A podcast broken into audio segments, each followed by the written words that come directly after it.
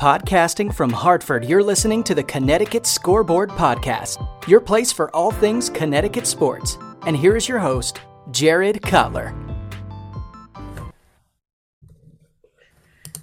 Joining me today, excited to have a fellow podcaster on the podcast with me. It's it's Matt Edwards. He's of the Dream Season Pod, uh, the, the latest pod to get you through the UConn off season. Matt, welcome to the podcast here. Thanks, Jared. Appreciate you having me. So I, I love what you're doing and, and want to dive into so many different things here. But but to start, take us through how you came up with the idea to dive into the dream season. I know there are just so many different areas of UConn basketball. If you wanted to take a deep dive into them, you, you could. How did you decide to start with the dream season here?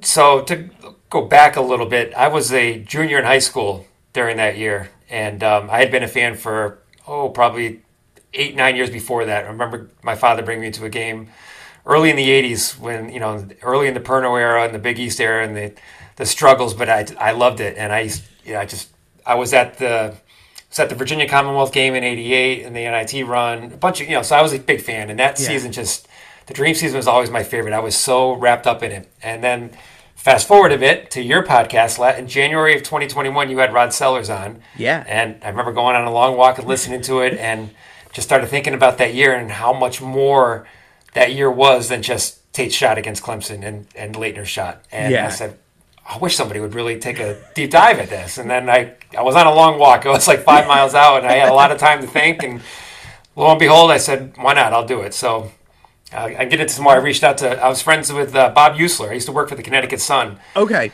So I know he was the radio guy that year. Yeah. And uh, we bonded over, we're both Mets fans. So I reached out to him and he put me in touch with Wayne Norman. I had a buddy that knew Rod and put me in touch with him, and off I went. I, it's it's a great idea, and you know, for you, you know, coming of age with that season, I, I think just shows how, how special the, this topic is to you. As you started to to put the podcast together and started doing interviews, what were some of the big items that stood out to you as you know what led to the success of that UConn team?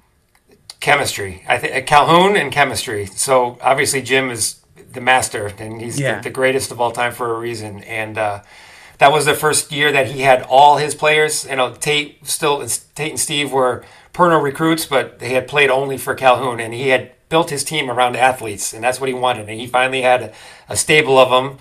And then you throw in the Dov Henefeld who shows up at the last minute and Yeah, it's just like the perfect mix of the right guys. There weren't any big egos, no superstars, and they just gelled. They were just they were just a joy to watch. I know in, in one of the more recent episodes, you talk about Coach Calhoun and him, you know, becoming the UConn coach in those early seasons.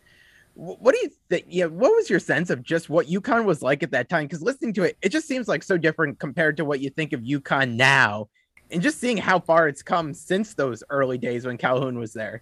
It has come. That's why that that season is so special, and the NIT season as well. I mean, they were his first year was was rough. I mean, they were nine and nineteen. They just they didn't have enough bodies. They were just they were recruiting walk-ons just to come and practice and to play. Even I mean, they they had soccer players on the team, and it was just you know nobody had expectations at all. Um, again, before right at the end of the Perno era, there were legislatures that wanted to get UConn out of the Big East. And why are we doing this? We're not going to be able to succeed. And then Calhoun came and changed everything.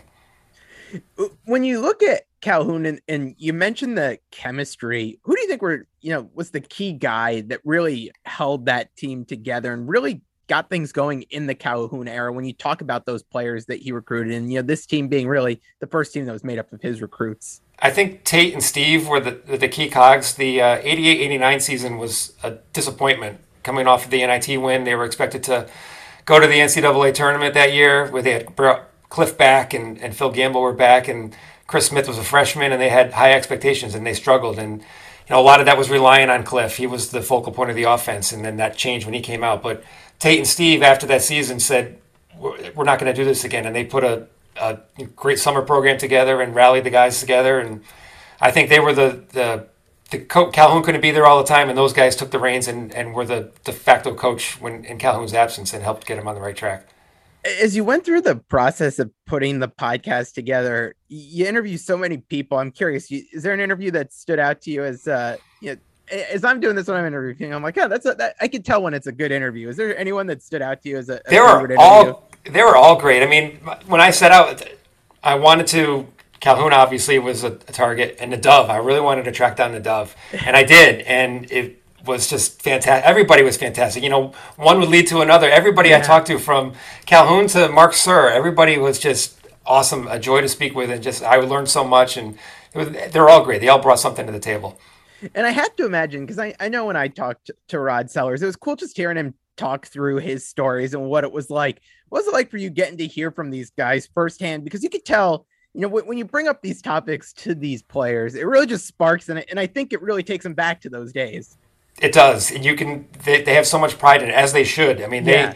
You know, they set the table for what UConn is now. They were a huge part of that building block, and they really take pride in it, and they love to relive it. And you know, it's great to be able to give them an outlet for it. Yeah, and I think another thing that's cool is just talking to them now as well. You could see that they still follow the program. They're still so involved and invested in it. It's cool to see the guys who really started things up still carry that through today they all talk about like you know Marc Suhr's in Germany, the Doves in Israel, Jerry Besselink's in, in Finland, and they all keep track of the Huskies. They watch them at all hours of the night, whatever time they're on over there. They all do it. I mean, it's not just the, the guys that are local; it's everybody.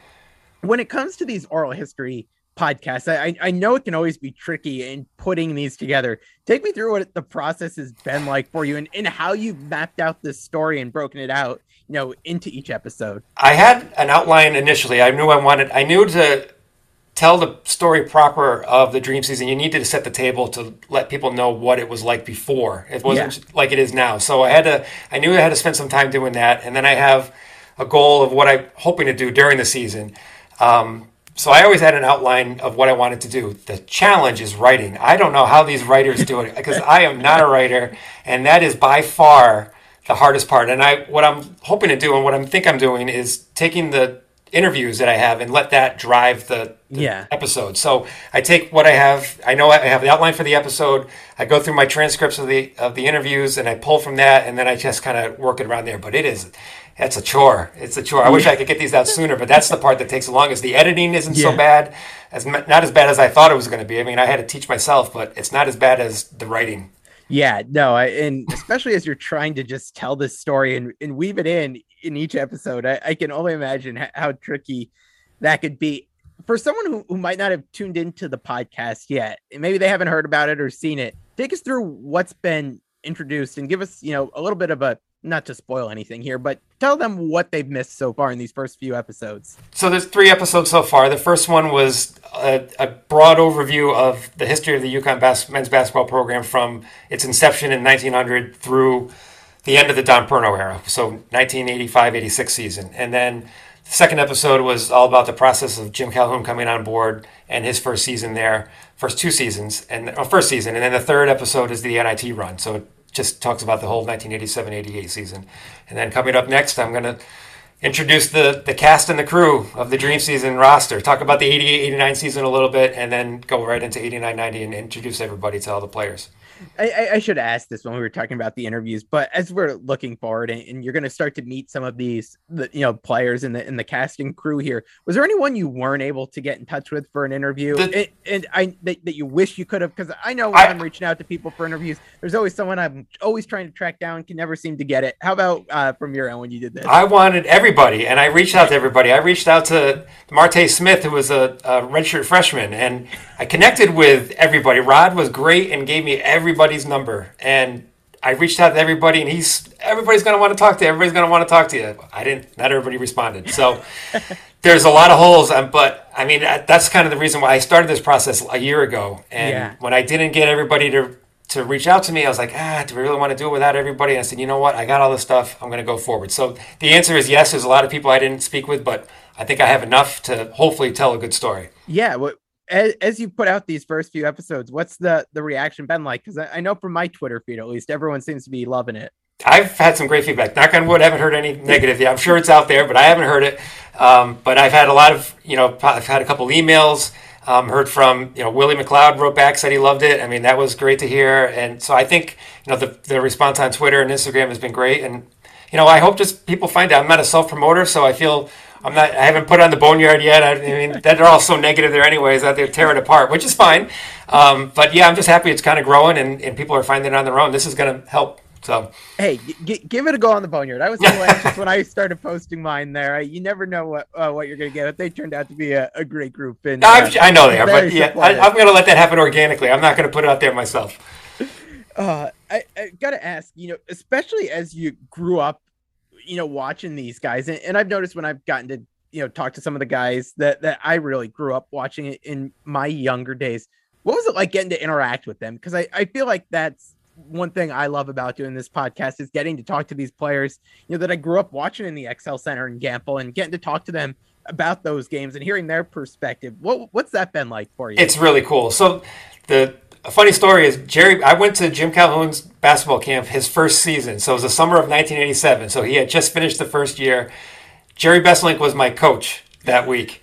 So when I talked to him, we had that that we bonded right over that. That was fantastic. So that was really cool to. And I had met him at one of the reunion games at the okay. Mohegan Sun.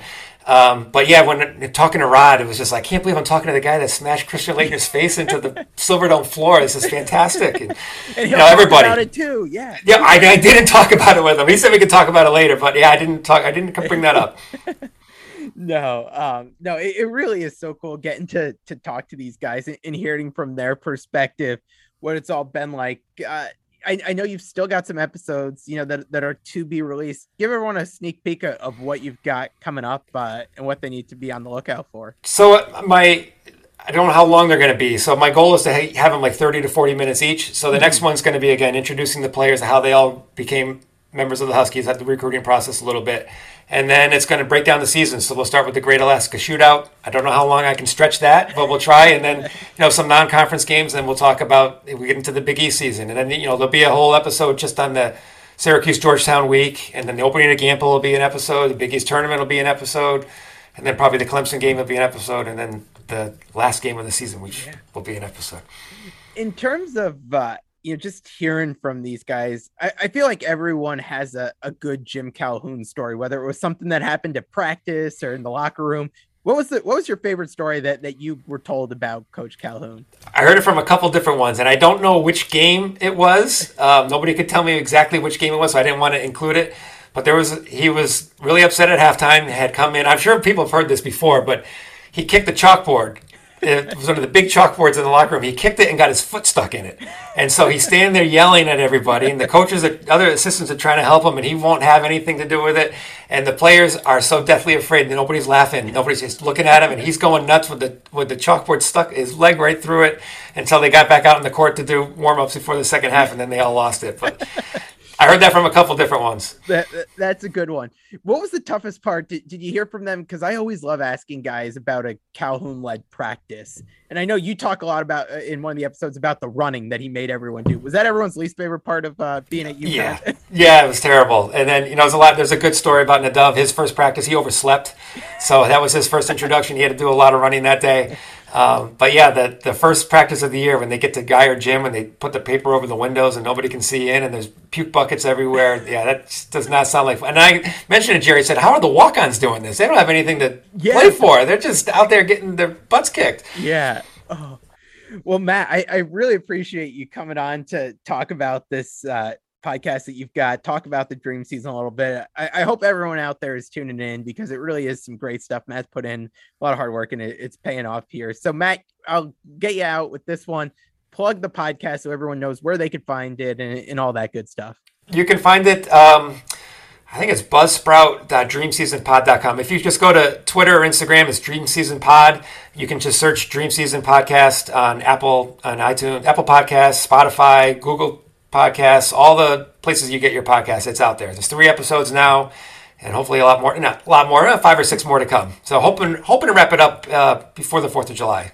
Perfect. I mean, it, it, couldn't come out at a better time. It's off season. UConn basketball fans are always looking for something, so it's uh, came out at the perfect time. But Matt, really appreciate you coming on today and, and all the work you're putting in on your podcast. It's great. Thank you, Jared. I really appreciate it. Absolutely. Thanks for listening to the Connecticut Scoreboard Podcast with Jared Cutler. If you like the show and want to know more, check out the podcast on Twitter at CT Scoreboard Pod, the host at Jared Cutler, and find us on Facebook at the Connecticut Scoreboard Podcast. Finally, if you enjoy what you're listening to, rate and review us on iTunes. Thanks again for listening.